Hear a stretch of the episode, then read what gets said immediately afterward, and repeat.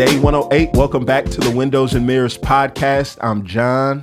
And I'm Keith. And remember, this is a podcast where we want you to see that the Bible is more like a window than a mirror. We come to it to look through it and see God. Uh, we don't primarily come to it to look at it and see us. Nehemiah chapter 9 through 13. It's the end of the book. And I think Man. the, the title of this part is, yeah, confession, repentance, and relapse. That's what Yep. takes place confession, repentance, and relapse. So if you remember where we've been in the book, Nehemiah starts off, he's in a comfortable position, gets concerning news about his hometown, and Mhm. compassion unseats the comfort that he had on the inside, goes back to rebuild the wall, Mhm. prays for courage. God fills him with it. It's the courage that he needs before the opposition comes. They work through the opposition, they rebuild the wall. God's word comes in. They read about the greatness of God. The people start with joy. And then chapter nine, right, is a reflex. When we spend our time and focus on how good God has been, it leads us to a place where we um, are reminded that there are ways that we haven't mirrored God's goodness back to Him, right? Or Mm. we have, in a sense, in that God has been good and we have returned not the same thing, but the opposite, the inverse of, of, of what God's done to us. Yep. And so you have this uh, national confession of sin, Right. and they say early, like, you know, they stood and confessed the sins and iniquities of their ancestors. Mm. And it's like, wait, That's what? interesting. Yeah. That's that's interesting.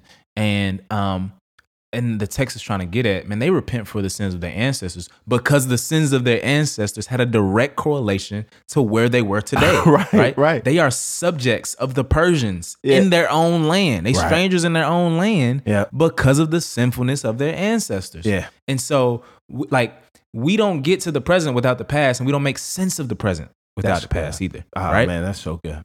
Yeah, and so I love, bro, the way he just used God as the main subject of every sentence. So he praises and exalts God's name in the first uh like few verses of the prayer, or Yeah. they uh in the first few verses of the prayer. But then it's like you, you the Lord God, God chose Abraham. You found his heart faithful. Right. You saw the oppressions, right? You performed signs and wonders against Pharaoh, all his officials, and all the people of this land. You fed them in the, in the wilderness. You, Yeah. you, you. Right. And it's like God is the main actor in history. Right. Right. Ah, that's good. Yo, Yeah. chapter nine is such a good and a rich chapter. Most times, you know, we just try to do a broad overview of the first like uh, of four chapters at a time, but this would be a good time to like press pause, get a pen, get your notes Mhm. app or stuff out. So just so you can see uh, how all of this works. All right. Yep. Verses one through 15 of chapter nine, he just starts off, and the theme of that is, yo, God has been good, right? Yep. It's a chapter that starts off with, yo, God created the world. God chose Abram. God saved us from slavery.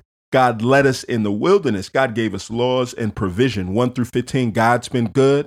Verses 15 to 18, but we started wilding. We did not give Mhm. God back the good that He gave us. Verse 19 to 25, He's going to say, Yo, but God, you were better. You didn't abandon us. You kept on blessing us, yo. Yeah. 26. But we kept wilding. 27 to 29, right? It's going to recount judges in three verses, right?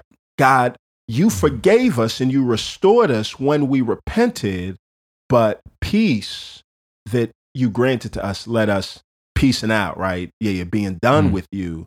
Verse 30 is the exile, but what's there is God, you forced us into exile, but you didn't exit. You didn't leave us. And so 32 to 37 is him saying, yo, right now, we own up to who we've been and to who you've been. Mm. And and we appeal to your grace. And it is just this excellent chapter of repentance that leads to renewal. Chapter 10 is this covenant renewal. All right, God, we're going to get specific from marriage to honoring the Sabbath to the rest that you gave us to restitution that you want us to give back to offerings, et cetera, et cetera, et cetera.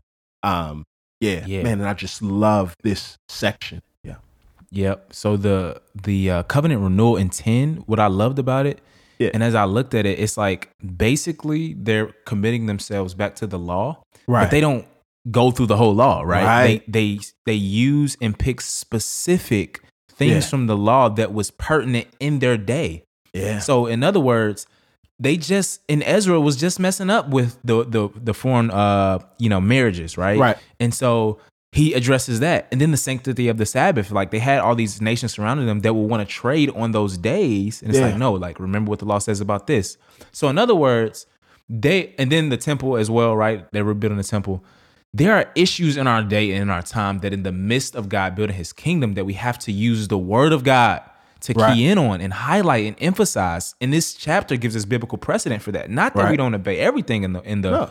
in God's word, but there are specific things in our day that the God's word has to shine light on. Yes. And we have to ah, attack good. with the power of the word. Yeah, yeah, yeah. Every era doesn't disobey every part of God's law to the same degree. There are Yeah. certain times in in uh, history and times and culture where there are particular sins that categorize the people of God in that time in that culture, right? So it's like Mhm. yes, we are all sinners. Yes, to break one of God's laws is to break them all. Right. But it's like we don't use that and deny the fact that prejudice, that uh, bitterness, that racism, right? That those are particular things that in Mm. our culture, in this country, in the United States, has been something that has been,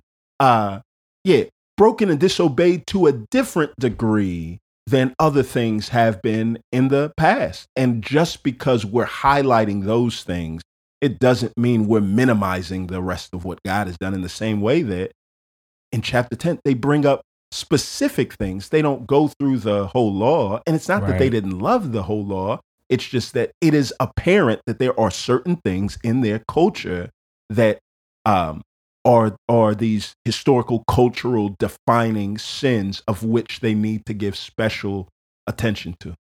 hmm yeah, absolutely. And uh, I love that. That's that's absolutely true. And that's this is biblical, yeah, precedent for everything we just said, right? Right. So Nehemiah did it first. um, Right, And so in eleven, it's like, all right, this kind of picks up where seven left off. So we had this repopulation of Jerusalem, and then eleven talks about no, this is you know the holy city with uh, a holy temple, Yeah. and um, what God's supposed to be with His holy people, and that's like God's intention, right? For the end of the world, for God to have His holy city, His holy people, uh, with His temple, and so uh, yeah, eleven talks about that, and then twelve uh, again talks about you know, just again, all the people that the, the priests and the Levites, and he's going to talk about the priests and the Levites a lot because again, they rebuilt the temple and their worship is central to their community.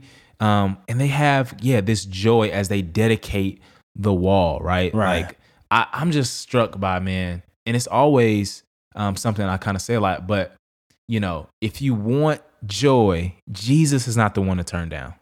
Mm. Like the God of the. Bible is one of joy, right? In verse good. 43 of chapter 12 will go so far as to say, like, the joy was even heard from far away. Right. Right. Because of this dedication of the temple. And I just I just truly believe, and I think the, the Bible believes this as well, a community that is obedient to the task of God and has called them uh, uh, that is obedient to the task God's called them to, and they're seeking to glorify Him, you know, in the way they serve. Um, it's laced with joy. Yeah. You know what I'm saying? And yeah, I love we it. can't let that be the reason we we reject uh, the Lord. I love it. Yeah, man. So that part ends with great joy. Yeah. Temple's been rebuilt. The community's been rebuilt. The wall's been rebuilt. It seems like 12 would be a nice place to stop the book and say they lived Right. happily ever after. And then Mm. chapter 13 comes in, and it's this weird chapter where basically, after confession, after repentance, this community relapses Mhm. and Nehemiah just loses it. He snaps, uh, starts to beat folks up, pulls out their hair and be just just this strange thing that he's done. And I think, well, not I think, but it it it is just you know the Bible is so human. It is this Mhm. pro, profound sense. I know he's like, man, listen, I Mhm. I just gave up my whole life. Like Mm. I was living comfortably and I had compassion. I came, man, and I worked hard. I did all that I could. We stood up to opposition. I Yeah. planned. I'm managing folks.